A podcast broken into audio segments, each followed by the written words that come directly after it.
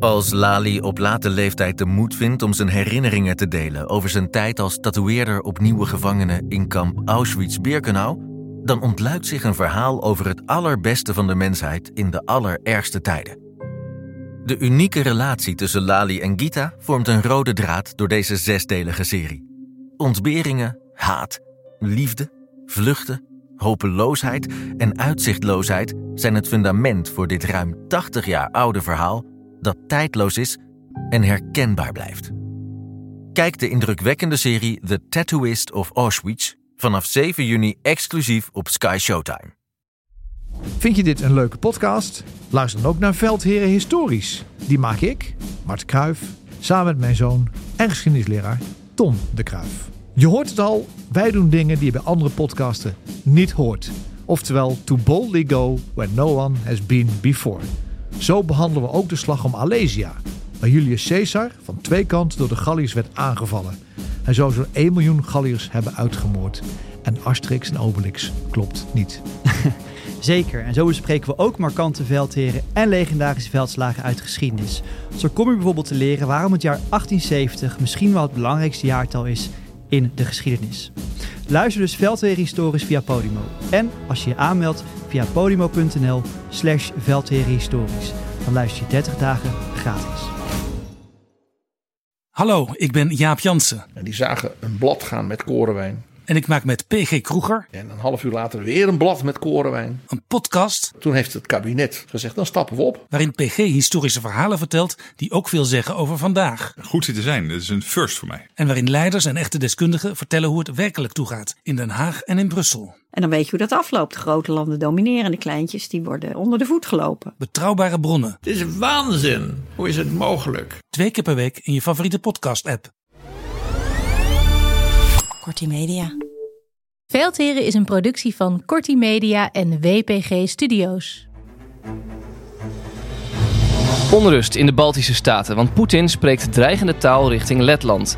En terwijl Oekraïne een netwerk van verdedigingslinies bouwt om zich te verdedigen tegen nieuwe Russische militaire offensieven, zijn er spanningen tussen president Zelensky en de commandant der strijdkrachten van het Oekraïense leger. Wat is hier aan de hand? En de gevechtspauze tussen Israël en Hamas lijkt met de zware Israëlische bombardementen en hevige gevechten van deze week alweer heel lang geleden. Ik bespreek het allemaal met generaals buitendienst Peter van Um en Mart de Kruif. Mijn naam is Jos de Groot. Je luistert naar Veldheren.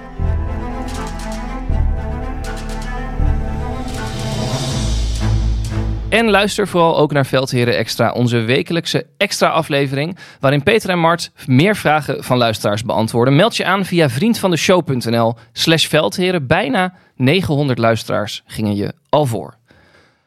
Veel te bespreken. We gaan eerst naar de situatie in Oekraïne, zoals elke week. En daarna staan we stil bij wat er in Gaza gebeurt. Uh, vanmorgen in de Volkskrant. Oekraïne gaat defensieve linies versneld versterken. Waarom doen ze dat? Nou ja, ik denk dat de Volkskrant zich baseert op uh, uitspraken van uh, Zelensky zelf. Uh, maar ook van zijn CDS Saluzny. En er is ook nog een keer een presidentiële adviseur. Die heeft dit. Dus ja, dit is wel gezamenlijk beleid nu het worden. En eigenlijk is het een bevestiging van wat er op het front gebeurt. het feit dat de winter eraan komt, dat je ook niet veel kan. Ja, en ze hebben het inderdaad over het snel, versneld versterken van hun defensieve posities. Uh, maar als je dan weer die adviseur uh, hoort, die er iets langer over heeft gepraat dan Zelensky zelf, die zegt, maar op andere gebieden blijven we het offensief houden. En we gaan nog steeds strategische operaties in de Krim en in de Zwarte Zee doen. En we verdedigen ons ook tegen luchtaanval op de kritische, kritische infrastructuur. En we blijven werken aan, laat ik het maar even zeggen, de oorlogseconomie. Dus het is een wat veelomvattender beeld dan alleen maar het versterken uh, van defensie. En ik denk dat het gewoon ja, realistisch is wat ze doen. Ja, want Mart, met wat voor offensieve acties is Rusland bezig? Nou ja, je kunt eigenlijk het front in twee delen eh, scheiden. In het noorden, bij uh, en vooral bij Avdivka, proberen de Russen nog steeds, weliswaar met minder intensiteit, proberen nog steeds treinen te winnen. En in het zuiden, bij Gerson en bij Zaporizhzhia, maar met name bij Gerson op de oosthoeven van de Dnipro, zie je nog steeds dat Oekraïne offensieve acties uitvoert. Je ziet er wel dat de winter zijn intrede gaat doen. Het is overigens niet alleen de winter, maar ook het feit dat de intensiteit zo hoog is, dat hij gewoon niet vol qua verbruik aan mensen en munitie. En reservedelen, noem maar op. Dus je langzamerhand zie je dat wel zie je gebeuren. Uh, maar uh, dat is eigenlijk wat we de afgelopen uh, weken hebben gezien. En ik zeg daar telkens bij, dat is dus niet zo dat er niets gebeurt. Want de intensiteit, met name in de maand november, is enorm geweest. Hè? Vorige keer had dat bij Afdivka 930 soldaten, Russische soldaten per dag sneuvelden. Maar als je dat gaat extrapoleren naar het hele front en je trekt de gewonden erbij. En dan weet je nog dat de verhouding doden gewonden één op één of één op twee staat. Twee gewonden op één dode. Moet je voorstellen dat voor een enorme verliezen daar zijn geleden de afgelopen maand. Dat zijn getallen die kunnen wij niet meer bevatten. Zo, hoog is dat. Maar laten we naar de andere kant kijken. Want ja, het zal toeval zijn. Maar uh, de Russische minister van Defensie, Shoigu, heeft bijna hetzelfde verhaal gehouden. Uh, en die zegt wij gaan naar een actieve verdediging in Oekraïne. Ja, dus beide partijen zijn momenteel toch wel de verwachtingen aan het temperen en proberen wat realiteitsgehalte. Wat, in, wat is nou weer een actieve verdediging? ja, nou ja, dus dat, dat is wat anders dan dat ze in de aanval of het offensief zijn. Ze hebben een actieve verdediging. Ja, en van de Russische kant uh, uh, snap ik dat wel, want uh, door dat te zeggen kun je, als je dan bij Avdivka eventueel of bij Bakhmut toch nog succes hebt, kun je wat makkelijker iets als succes definiëren als je verdedigt en, en je wint toch nog wat terrein. Dus, maar, maar beide kanten uh, zijn toch wel met dit soort uh, ja, teksten bezig. Als we hier de afgelopen weken aan tafel dat, offensief van de Oekraïners uh, analyseerden, dan zeiden jullie vaak van het is knap dat Oekraïne dat initiatief weet te behouden.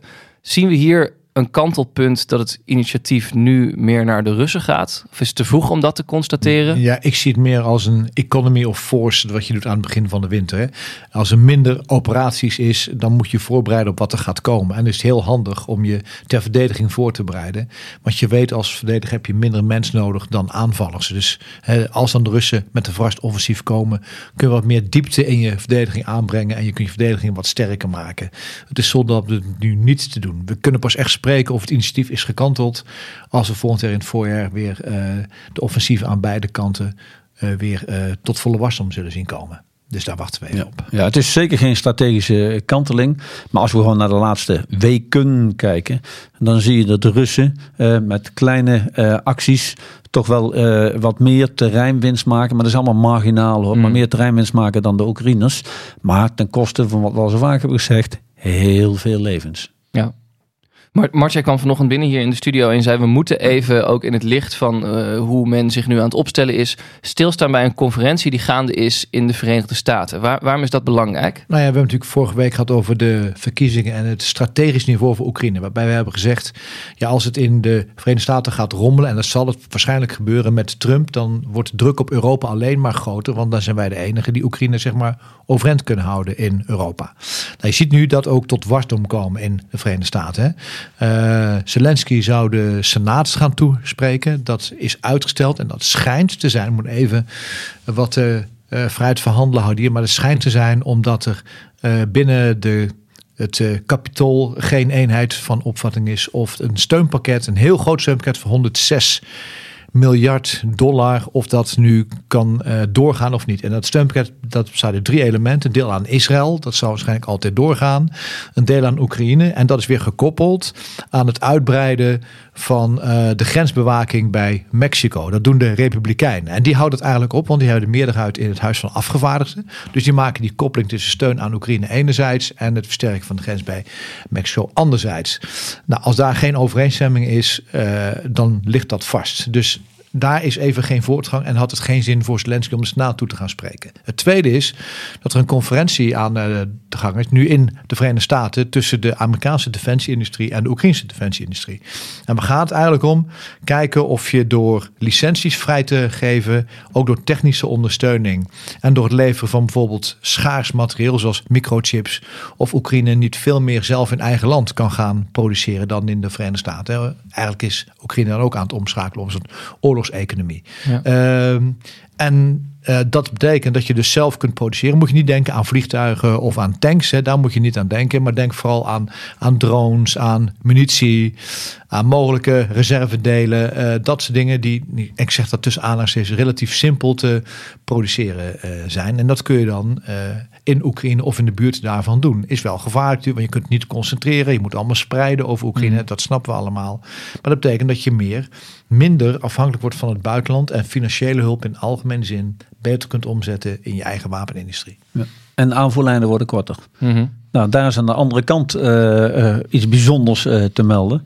Want ja, we weten allemaal dat Noord-Korea spullen levert aan, militaire spullen levert aan, aan Rusland. En ik vond het toch wel opmerkelijk dat er afgelopen week twee acties zijn geweest van, door de Oekraïners, althans die hebben ze geclaimd, op twee, de twee grote spoorlijnen tussen China en Rusland. En ja, waar worden die spoorlijnen voor gebruikt? Voor het onder andere uh, het uh, zorgen dat die Noord-Koreaanse spullen uh, in Rusland komen in het westen. En dus diep in Rusland, richting Chinese grens, hebben ze één spoorlijn in een tunnel aangevallen en één spoorlijn op een spoorbrug aangevallen. En ja, dat, dat, dat, geeft er wel aan hoe de Oekraïners ook bezig zijn met die speciale strategische operaties en donders goed begrijpen waar ze de Russen pijn kunnen doen. Ja, en want hoe, hoe knap is het? Ik heb het ook gelezen. Bijzonder verhaal. Hoe knap is het eigenlijk dat ze dat voor elkaar hebben gekregen?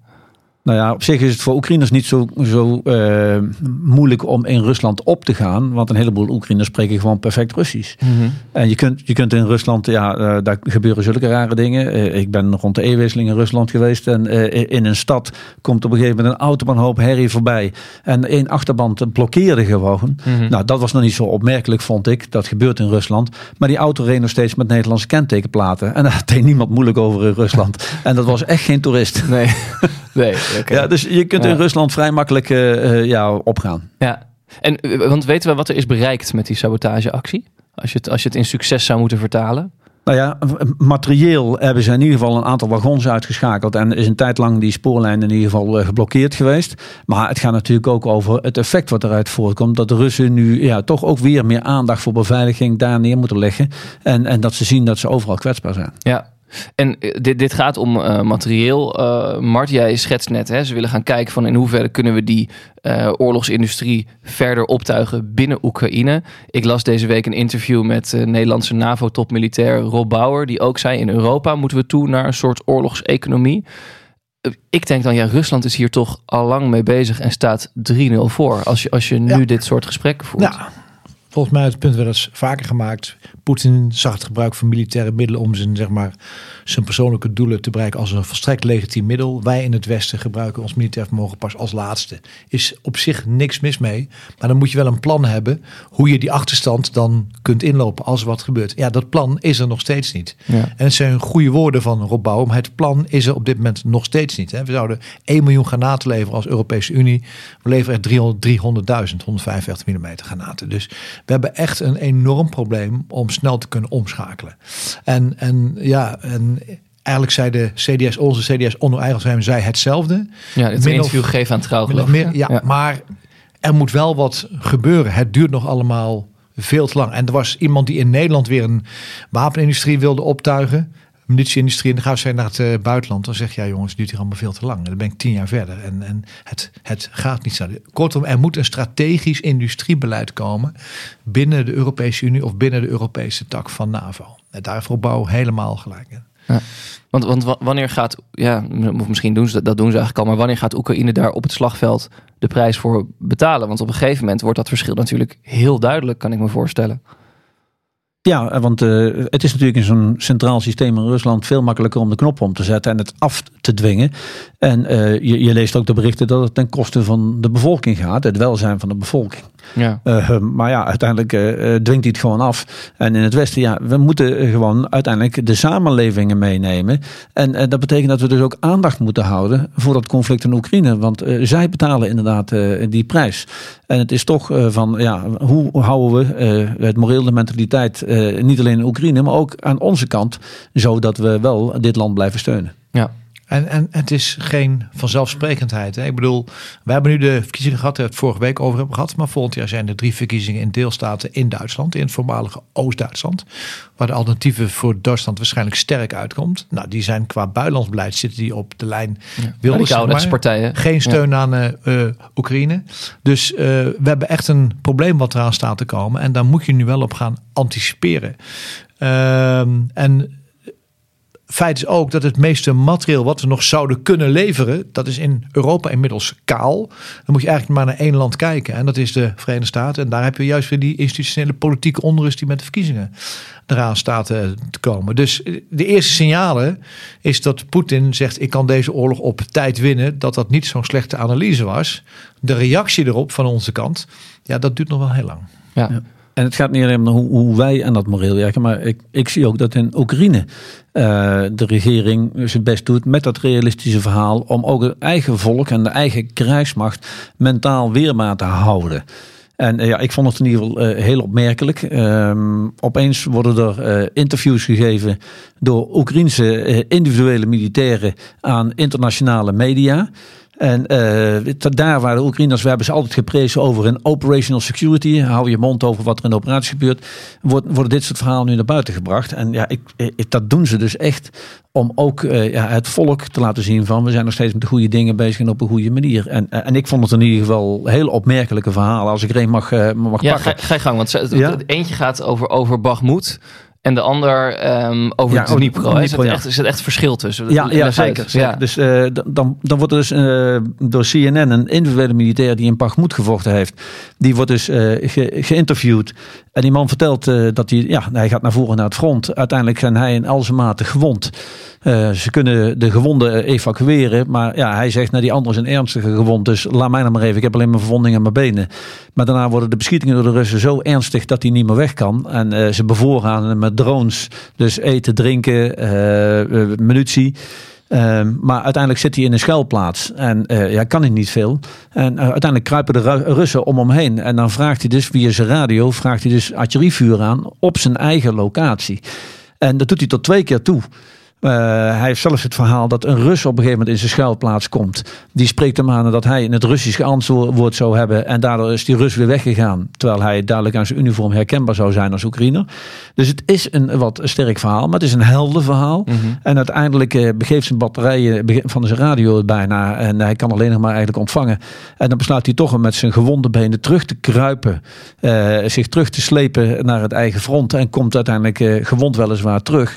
Ja, dit is echt een helder verhaal waarmee je gewoon het volk uh, ja, een, een, een duwtje in de rug kunt geven. Ja, want even als je artillerievuur op je eigen positie aanvraagt, dan dat ja, is, dat is, uh, dat, dat, is wel heftig. Ja, ja. ja. We, we hebben ook een Nederlands militair die dat uh, ooit gedaan heeft. Dat was Marco Kroon in Afghanistan. Mm. Ja, uh, en die bleef toen ook nog eventjes staan. Want dan kon hij beter zien waar het vuur moest uh, ja, komen. danger close hè, noemen ze dat. Ja, ja. Dus uh, ja, en het andere verhaal is van een militair die uh, inderdaad met bootjes over de Dnipro is gegaan om aan de oostoever uh, te gaan vechten tegen de Russen. Hij vertelt dat een ander bootje wat samen met hun vertrok het niet gehaald heeft en dat die lui allemaal ten onder zijn gegaan. Hij vertelt van de ellende en hoe moeilijk het gevecht daar is. Dat ze Russische krijgsgevangenen maken die gewoon tegen hun zeggen van we wisten dat jullie eraan kwamen. Uh, ja, dat roept ook weer vraagtekens op. Maar uiteindelijk komt hij wel weer uh, heel uit terug en kan hij zijn verhaal vertellen. Ja, en ik zie dus echt dat dit soort verhalen nu naar buiten komen. Om niet alleen in Oekraïne de steun te blijven houden, maar ook in het Westen. Ja.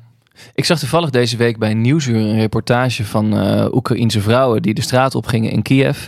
Uh, eigenlijk uit protest. Ze zijn wel voor de oorlog. Althans, ze zijn ervoor dat, dat, dat Oekraïne zich natuurlijk blijft verdedigen tegen Rusland. Maar hun mannen hadden zo weinig verlof gehad in de afgelopen anderhalf jaar. Dat zeiden van ja, laat ze alsjeblieft even thuiskomen. Dus in die zin zie je ook, dat kan misschien ook een indirect effect zijn van dit soort interviews. Ja. Het, het, het rommelt. Die steun onder de bevolking in Oekraïne is ook niet meer zo vanzelfsprekend. Nee, dat is die zeker niet. Maar uh, dat is nog een milde variant van bij wat je allemaal uh, op social media ziet aan de Russische kant. Want mm. daar beginnen echt uh, ja, partners zich te, te, te, mobiliseren en te organiseren om toch een, een tegengeluid te geven tegen de Russische leiding. Ja. Nou ja, dat, dat, dat gaat nu ook een ander toontje krijgen. Want er is dus nu een, een mogelijke presidentskandidaat. Uh, die ook uh, van Jabloko, die, dat is die partij, die zich ook, ja, hij moet nog stemmen krijgen, voldoende handtekeningen krijgen om mee te mogen doen in de verkiezingen. Maar die dus ook dit nu heel na, druk naar buiten brengt van we moeten een, een wapenstilstand krijgen. En de vraag is natuurlijk, is dit nou wel of niet georchestreerd door ja, het regime rondom Poetin? Mm -hmm. Hmm. Ja, dan kunnen we legitimeren dat we democratische verkiezingen hebben. Dat zou er best wel eens achter kunnen zitten. Ja. Kijk, in, in uh, die context kun je natuurlijk ook de hele discussie zien tussen Klitschko, de burgemeester van uh, Kiev, en uh, Zelensky. En, Ja, want laten we dat misschien even inderdaad goed introduceren, wat, wat, wat daar gebeurt. Want um, we hadden het nu over de onrust in de, onder de bevolking in Oekraïne, maar ook in de politieke top rommelt het. NOS schrijft bijvoorbeeld deze week dat er tekenen zijn van een groeiend conflict tussen Zelensky um, en zijn commandant der strijdkrachten, Valery Zaluzhny. Um, volgens de goed geïnformeerde krant Oekraïnski Pravda overweegt Zelensky die generaal te vervangen. Dit begon overigens al, we hebben het er eerder over gehad toen die Zaluzhny een opiniestuk had geschreven in The Economist, waarin het woord padstelling viel. Zelensky haastte zich heel snel uh, om dat te weerspreken. Um, ja, dus kortom, Mart, het, het, het rommelt aan ja, top in nee, Oekraïne. Ja, kennelijk rommelt het. Hè. Alhoewel even terughoudend moeten zijn. Uh, want het is maar uit één of twee mm -hmm. uh, uh, bronnen. Maar dat is helemaal niet raar. Ik bedoel, elke oorlog leidt tot gerommel. En zeker als je zo lang onder druk staat, leidt dat tot problemen. En we kennen het voorbeeld in in Engeland, uh, Tweede Wereldoorlog, dat uh, Churchill, hè, uh, dat zagen we als een ontzettend geliefde leider. Maar zodra de oorlog achter de rug was, werd hij gelijk weggestemd. en werd hij vervangen door Attlee. Dus leiderschap slijt, zeker ook in dit soort moeilijke tijden. Wat ik wel opvallend vind, is dat het in de Oekraïense pers komt. Dus kennelijk is er sprake van een soort vrijheid van pers die Oekraïne heeft. Dat is net het hele verschil. Dat soort berichten zou in Rusland nooit naar buiten komen, want daar heb je geen vrijheid van pers. En in Oekraïne is dat er kennelijk wel. Dat is ook interne strubbelingen. Gewoon publiceren naar de buitenkant. Dus ja, dat is in die donkere wolk van ja, slijtage, moreel leiderschap. Hoe ga je daarmee om? Blijft toch een opmerkelijk feit en, en brengt ons weer even terug naar het feit wat daar gebeurt. He, een democratisch land corruptie weten we, maar een democratisch land met een gekozen regering en een vrije pers wordt aangevallen door een land wat het allemaal niet heeft. En dat brengt ons nog eens terug naar het fundament van deze oorlog en waarom wij Oekraïne moeten blijven steunen. Daarom is ook voor een gedeelte de oorlog van het Westen daar. Ik las, Peter, dat uh, Oekraïnse media schrijven dat Zelensky, uh, die commandant der strijdkrachten dus, uh, omzeilt en ook zelf Zelensky dus direct met onderofficieren spreekt. Ik, ik, nou, ja, ja, ja, ik, ja, je, ja, je ik, heb, ik heb het ook gelezen. Ik, ik, ik, ik, denk, ja, jongens, wat is dit van onzin? Mm -hmm. ja, uh, hij spreekt met onderofficieren. Ja, uh, maar en ik spraken zo vaak met onderofficieren. ja, uh, nee, maar dat Zelensky en, dat dus en, Het is ook heel goed om dat te doen. Uh -huh. ja, maar, maar, maar dan denk je, die journalist heeft geen idee wat hij het over heeft. Want, uh, ja, hoezo? Spreekt hij dan niet met officieren? Mm -hmm. ja, dus spreekt hij met tussenlagen? -huh. Dus ik, vond het, ik vond het wat vreemd. Maar ik denk dat Zelensky donders goed weet dat Salusny een van de meest populaire figuren in zijn land ja. is. Dus voordat hij daar afscheid van neemt, moet hij wel een hele goede casus hebben om dit te doen. En laten we ook nog een keer zeggen dat de burgemeester van Kiev nooit een vriend van Zelensky is geweest. Ja, Klitschko. Ik, ja. las, ik las over hem dat Zelensky en Klitschko elkaar sinds het begin van de inval niet, niet hebben gesproken. Dat nee. heeft Klitschko zelf gezegd in een interview met ja. een Duitse krant. Terwijl hun kantoren een paar honderd meter van elkaar vandaan De Duitse krant was de Bildzeitung, hè? Ja. Dus ja.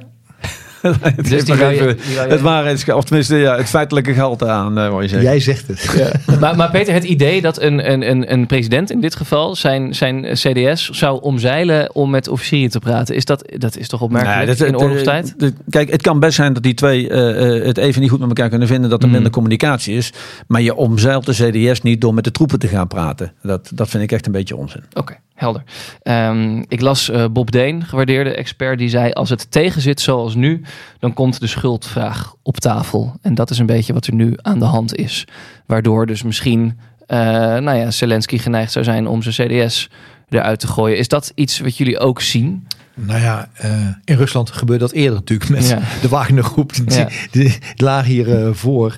Kijk, maar dit is een enorme impact. Als je kijkt naar de leeftijdsopbouw van het Oekraïnse volk en je kijkt naar de leeftijd tussen 20 en 30 jaar, dan mist daar gewoon een procent. Dan mist daar een procent. Dus heel veel Oekraïners die zijn gesneuveld of verwond geraakt, zitten in die leeftijdscategorie. Dat laat zien wat voor een enorme impact dat heeft op het land, maar ook de toekomst van het land. hè. Deze oorlog is daar, heeft een enorme impact op alles. Je eigen leven, het leven van je gezin, je familie, maar ook de economie en de toekomst. En dat vergeten we wel eens hier in het Westen als we zo zakelijk naar zo'n oorlog kijken. En natuurlijk gaat dat dus ook leiden tot barsten en tot scheurtjes en tot discussie, want die druk is immens. Ja. Wat zouden jullie de heren adviseren? Eh, nou, ja, ik heb altijd gezegd dat eh, leiderschap in tijden dat alles goed gaat, dat is vrij makkelijk. Eh, De momenten van de waarheid zijn als het tegen zit. Dan staan de echte leiders op. Dus ik denk dat dit voor Zelensky echt een, eh, eh, een tijd wordt waarin hij zijn volk mo- moet gaan uitleggen. Want ja, het gaat toch allemaal niet zo florissant als we, we wilden. Nou, dat doet hij. Daar is hij echt mee bezig. Dat doet hij in ieder geval samen nog met Soluzny. Eh, en dat hij nu ook koers moet zien te houden. Maar ze weten ook, dat is ook wel de teneur van iemand die ik eh, gisteren sprak, die daar ook woonde, dat er geen andere keuze is. Hoe erg de keuze is, Oekraïne heeft geen andere keuze dan voor de voorbestaan te gaan vechten. Er, er is geen alternatief. Nee. En dat weten ze ook. B- binnen al dit gekonkel was er één bericht waar ik een klein beetje van moest glimlachen. Ook al is de aanleiding daarvoor ook naar en ellendig. Maar dat is de introductie van de loopgraafkat. Dus dat er nu in de, dat, dat uh, Oekraïnse soldaten eh, weeskatjes uit dorpen adopteren en in de loopgraven laten lopen om het ongedierte te bestrijden. Maar dat, maar dat is het ook, dat het ook fijn is voor de soldaten om een kat in de loopgraaf te hebben. Hebben jullie dat ook gelezen? Ja, ik heb het gelezen en eh, ja, de, de, de beelden en de verhalen over ratten en muizen in loopgraven, die Ja, zijn natuurlijk vreselijk. vanuit de geschiedenis heel herkenbaar. Ja. En eh, ja, als eh, zowel Oekraïnse als Russische militairen eh, nu katten gaan gebruiken als eh, ja, letterlijk eh, rattenvanger. Mhm. eh, en, en daarmee ook een soort knuffelbeestje bij zich hebben. Ja, nou ja, moeten ze het vooral doen.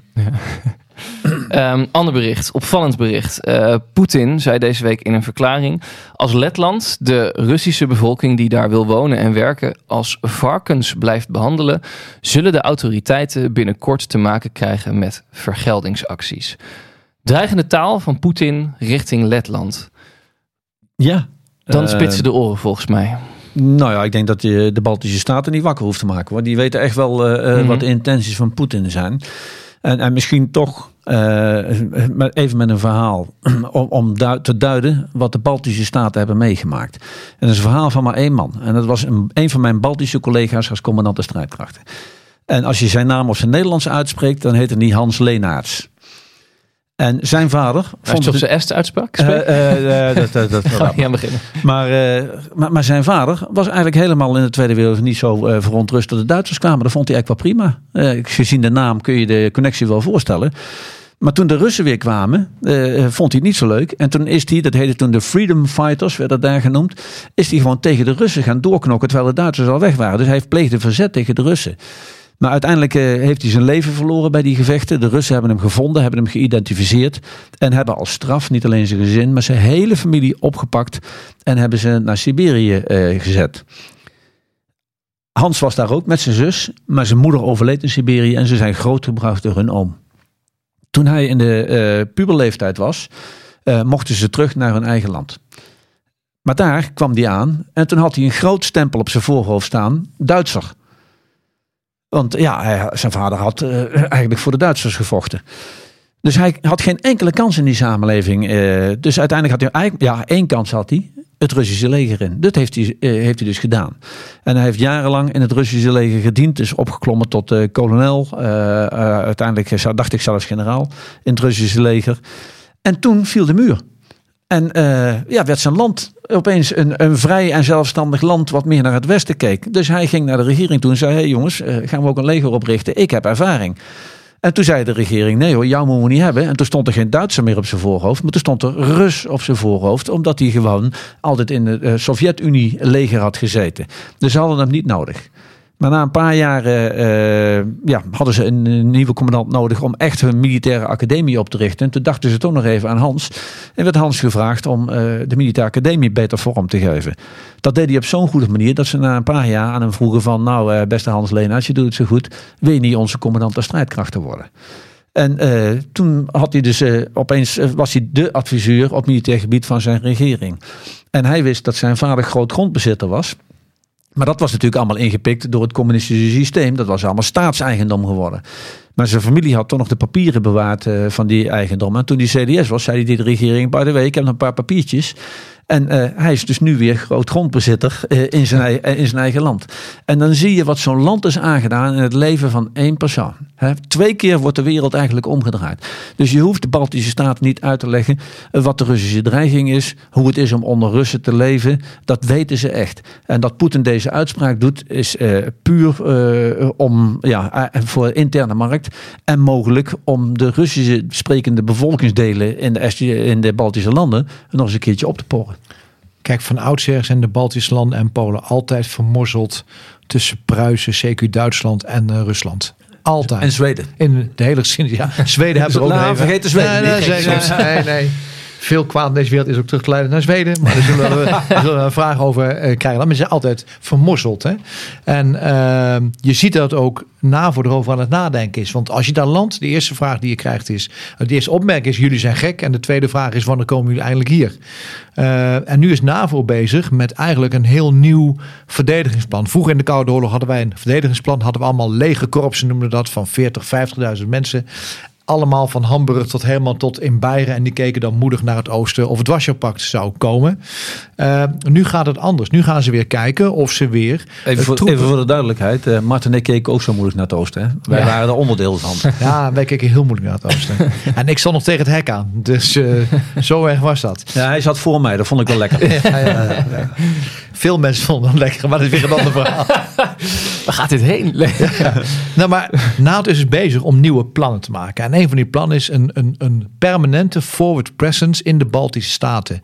En ook in Polen. En dat betekent dus dat er NATO-troepen permanent worden gestationeerd. Zoals we vroeger troepen in Zeedorf hadden in Duitsland. Krijgen straks troepen die permanent worden gelegerd in de Baltische Staten. Er is nu een discussie van wie gaat wat doen. Welk land gaat wat leveren. En welk, en welk hoofdkwartier gaat wat doen. En het lijkt dat het Duits-Nederlandse hoofdkwartier al een heel lang hoofdkwartier, wat al heel lang hebben samen met de Duitsers, dat dat dan de leiding heeft over de reactiemacht van zeg maar 40, 50.000 mensen die snel moet kunnen reageren. Als is. Je ziet dat NAVO daar helemaal nu op aan het plannen is. En dat gaat ver, want ze gaan ook eisen stellen aan de landen. Is niet alleen de 2%, maar zeggen ook, je moet dus voldoen aan bepaalde eisen om je troepen snel van A naar B te kunnen brengen. Dus je moet transport hebben, logistiek moet je hebben, je moet voorraden moet je allemaal hebben.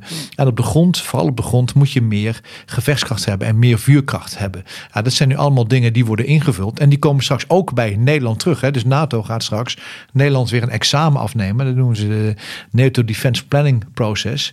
En die gaan roepen, oké, eh, dit hadden we afgesproken. Hoe, hoe gaan jullie dat invullen? Ja, en, en ik, ik hoorde vroeger wel eens stemmen in het plein die zeiden: ja, NATO is ook maar een mening. Ja, maar zo gaat het niet meer werken in de toekomst. NATO gaat steeds dwingender worden om te zeggen: luister, eh, dit moeten de landen gaan leveren. Dus er is echt wel iets aan de hand als je op dat niveau praat. Ja. In deze context past ook eh, de uitspraak van eh, Rob Bauer. Eh, de voorzitter van het militaire comité van de NAVO, die in, dat interview gaf, van dat als Poetin eh, met zijn handen aan het NAVO-gebied komt, dat hij daar echt spijt van krijgt. ja, ik vond het best stevige taal. Dat was stevige taal, voor, Ja. zeker voor een militair. Ja. ehm, maar ik denk dat eh, ja, je mag daar best wel duidelijk in zijn. Het past wel in de vocabulaire van Poetin hoor. Ja, die, de taal die hij begrijpt, waar je zegt. Ja. Ja.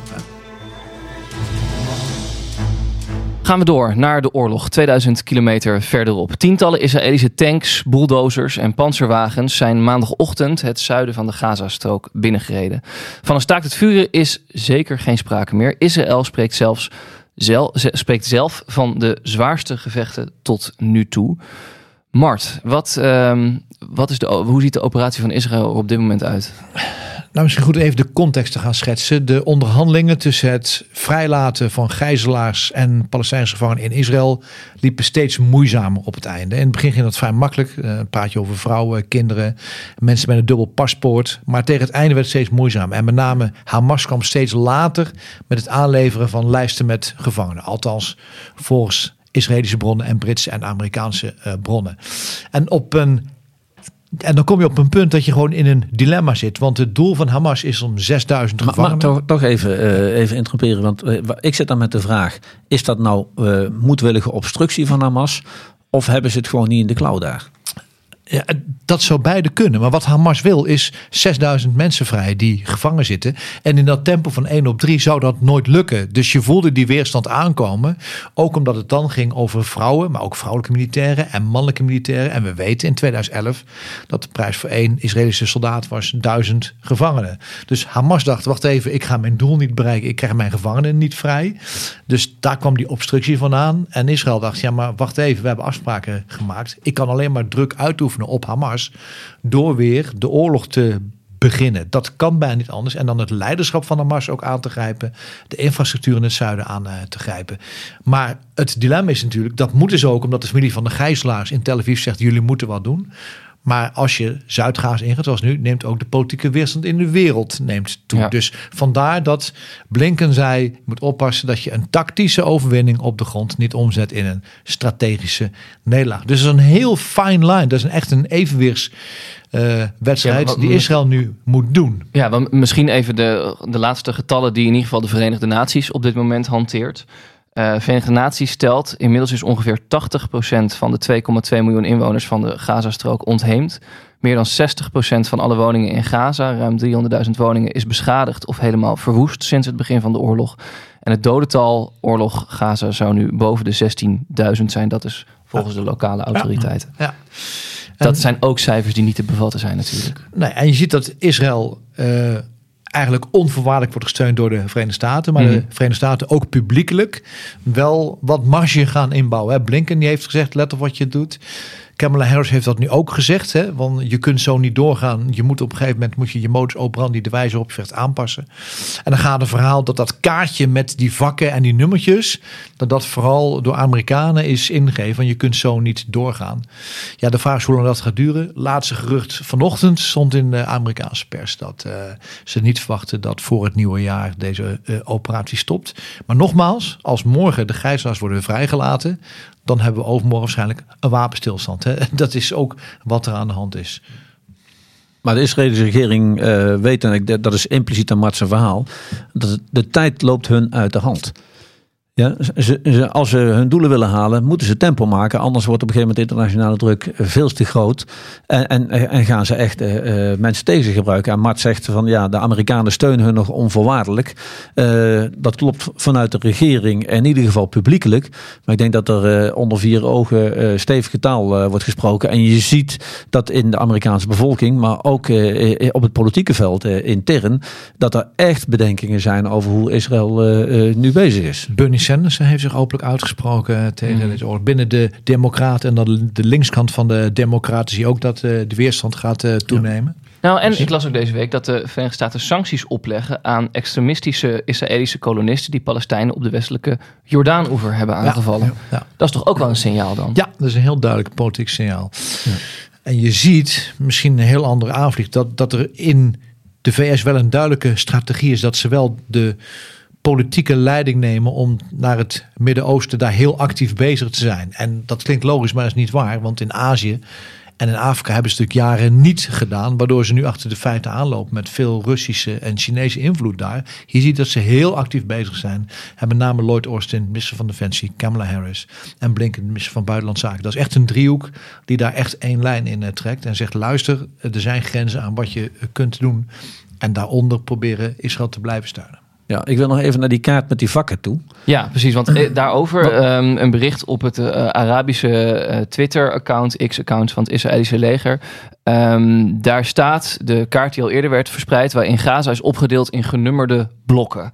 Ehm, via een QR-code kunnen inwoners van Gaan Yunis, dat is in het zuiden van Gaza, controleren. Ja, kunnen ze zien of hun huis in een blok valt dat geëvacueerd moet worden. Waarbij het dan misschien weer opmerkelijk is ehm, dat de mensen natuurlijk geen of beperkte Ja, toegang tot eh, internet hebben. Ah, ah, Als je het internet eraf gooit en mensen de batterijen van hun telefoons niet kunnen opladen, dan eh, wordt het moeilijk om die QR-code te lezen. Maar eh, die, die kaart wordt een beetje als een ja, eh, nieuwigheid eh, neergezet. En eh, ja, ik geloof dat Mart het op tv al eh, eh, heeft gezegd. Eh, wij hebben eerder eh, ook in de podcast uitgelegd dat gevechten in eh, bebouwde omgevingen, in oorden, in steden, dat is heel erg moeilijk. En dat leidt tot grote risico's voor de tegenstander, maar ook voor jou en voor de burgerbevolking. Dus je probeert dat zo goed mogelijk te coördineren. En dan ga je dus gewoon met, met vakjes werken, met faselijnen, met tijdlijnen. En, en dan deel je, als ik maar simpel zeg, heel mathematisch, maar naar terrein kijkend, ja, deel je de kaarten in in vakken om zo makkelijk te kunnen coördineren tussen eenheden en binnen je eigen eenheid. Dus uh, dat, is, dat is helemaal niets nieuws. Dat ze nu uh, zo'n techniek uh, misschien wat verfijnen en daarmee de burgerbevolking ja, in ieder geval proberen uit de risicogebieden te halen. Dat, dat zo publiekelijk, dat is wel nieuw. Maar die kaart op zich is niet zo nieuw. Mm.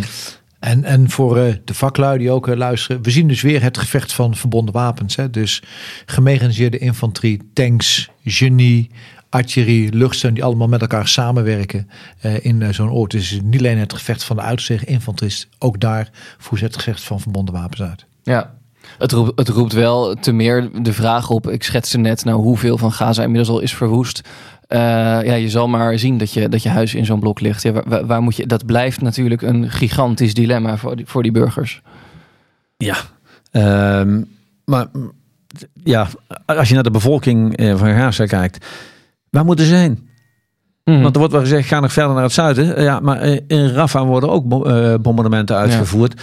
Dus die mensen die zijn in mijn ogen volstrekt radeloos. En uh, ja, welke keuze moeten ze maken? Dan zit je daar met je, met je kinderen en je familie. Uh, ja, ik vind het echt heel erg moeilijk. Ja. Het leidt er deze week ook toe dat uh, hulporganisaties, Oxfam Novib, Amnesty International, Pax en The Rights Forum... gezamenlijk naar de rechter zijn gestapt... Uh, nadat ze al bij de Nederlandse staat hadden aangedrongen om te stoppen met het leveren van F-35 onderdelen aan Israël, uh, maken ze nu de gang naar de rechter, omdat zij vinden dat Nederland medeplichtig is aan een collectieve bestraffing van de Pal Palestijnse bevolking. En dat proberen ze dus nu via de rechter uh, te bestendigen. Hoe zien jullie dat? Nou, allereerst vind ik uh, sowieso dat er veel te veel naar de rechter gaat. We, we zijn de rechter, als we niet opletten, dadelijk aan het politiseren. En uh, ik denk dat dat een uitdaging voor de, voor de, de, ja, de rechtsmacht is om daar zuiver in te blijven. En ik, ik veroordeel dus helemaal. Ik denk dat het heel erg moeilijk voor rechters is momenteel. En gelukkig in Nederland is de rechtspraak wordt nog heel door heel veel mensen vertrouwd. Staat heel hoog in het vertrouwen. En dat moeten we wel zo vasthouden. Dus dat één. Ten tweede, uh, dit is echt juristenvoer.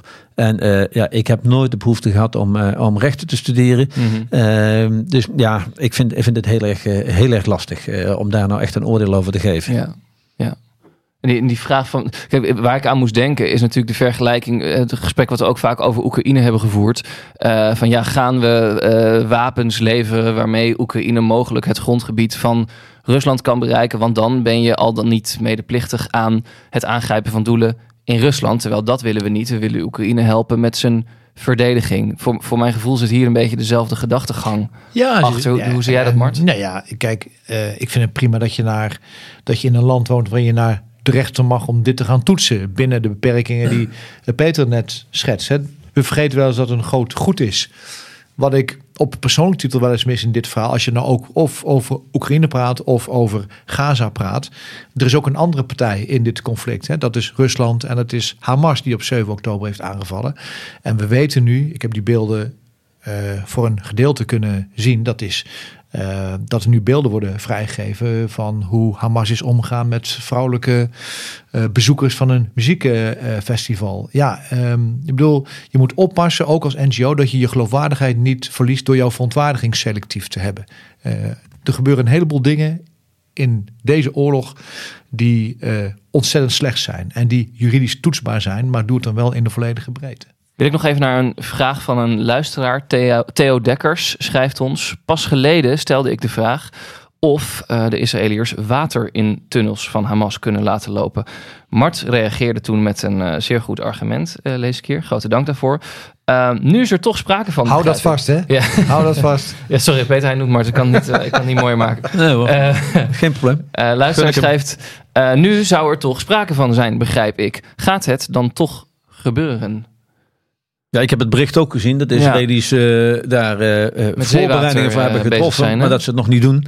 Uh, ja, ik, ik, ik, heb werkelijk geen idee of dit effectief gaat zijn. maar ik denk dat de, de vraag over gijzelaars en waar die zitten, dat die hier heel bepalend in zal zijn. Volgende week praten we verder. Waar gaan jullie op letten de komende dagen? Nou, ik ben wel benieuwd hoe uh, Oekraïne vorm gaat geven aan uh, dat nieuwe beeld wat ze willen neerzetten. Uh, ik denk dat er aan het front op zich niet zoveel zal veranderen. Maar uh, ze, ze, ze, zetten als het ware, uh, zo lijkt het in ieder geval, een soort propagandalijn in. En ik ben benieuwd hoe dat verder gaat. Nou, ik ben benieuwd naar de uitspraak van de rechter in Nederland in dat uh, kortstream van uh, Oxfam uh, Novib. Ik ben vreselijk benieuwd wat er op de Hill gebeurt in de Verenigde Staten als je praat over de steun.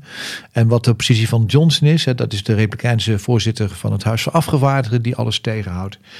En ik ben vreselijk benieuwd of wij Europese eenheid blijven zien in de steun aan Oekraïne.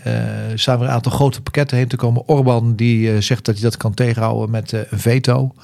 Ja, dat gaan we ook weer zien. Kortom, alle panelen schuiven in deze oorlogen. En misschien nog een, een blik iets verder vooruit. Uh, deze week kwam het bericht dat er een nieuwe commandant landstrijdkrachten komt. Jan Swilles uh, treedt in jullie beider voetsporen. Jullie hebben allebei die functie uh, bekleed. Welke opdracht ligt er voor hem voor de komende jaren? Oeh. Jullie kennen hem, hè, trouwens? Ja, nee, we, een bijzonder fijn mensen en een fantastische commandant. Uh, dus ik denk dat de landmacht daar heel blij mee mag zijn dat, dat hij dat gaat doen. Uh, en ik gun ook zeker Martin Wijner alle succes bij Rijkswaterstaat. ja, ook daar ligt een hele klus, denk ik, een uitdaging, of uitdaging van hem te wachten. Maar ik denk toch dat Jan vooral bezig moet zijn met het weer op, goed op de poot te krijgen van de landmacht. Dat is eigenlijk wel de grootste uitdaging. Ja, nee, Jan is absoluut topper. Fijn dat hij daar komt. Martin ook, dat er militaire kennis ook gevraagd is buiten Defensie. Dat verbaast ons niet, maar het is wel leuk om dat weer een keertje te zien. Een andere... Ik, ik wens je alle geluk en vooral uh, gewoon, gewoon uh, koers, koers houden. Opbouw is niet alleen meer materieel, maar ook weer zorgen dat je gevuld raakt. En ik ben ervan overtuigd dat dat ook kan. Ja, een andere militaire topper, dat is misschien nog leuk om aan de luisteraars mee te delen, zit volgende week bij ons aan tafel. Ook een oude bekende van jullie, Tom Middendorp, gaan we volgende week mee in gesprek. Gaan we het ook uitgebreid hebben over uh, ja, in hoeverre klimaatbeleid en de krijgsmacht met elkaar samenhangen. Kijken jullie uit naar die reunie? Ja, ik heb uh, uh, heel vaak uh, ja, opvolger als nauw samengewerkt met Tom. Tom. Dus ja. met, met zeer veel plezier kijk ik uit naar volgende week. Nou, dat is allemaal volgende week. Dit was Veldheren voor nu. Mijn naam is Jos de Groot. Ik maak deze podcast met generaals buitendienst Peter van Um en Marts de Kruijf. Wil je een vraag insturen? Mail ons dan op veldheren.kortimedia.nl. Volg ons op X en op Instagram. En bij Veldheren Extra op vriendvandeshow.nl slash Veldheren gaan we nog even door. En beantwoorden we vragen van luisteraars. Bijvoorbeeld een vraag van Martijn Heesemans. Hij wil weten, er is de afgelopen jaren veel gesproken over een mogelijk conflict tussen China en Taiwan. Hierbij hebben de VS al aangegeven Taiwan een soort van te gaan helpen. Mijn vraag is, als China besluit militair in te grijpen, welke mogelijkheden heeft China dan? Nou, daarover gaan we door. Wil je meer weten? Luister dan naar vriend van de show slash Veldheren. Sowieso heel graag tot volgende week bij een gewone aflevering van Veldheren. Tot dan.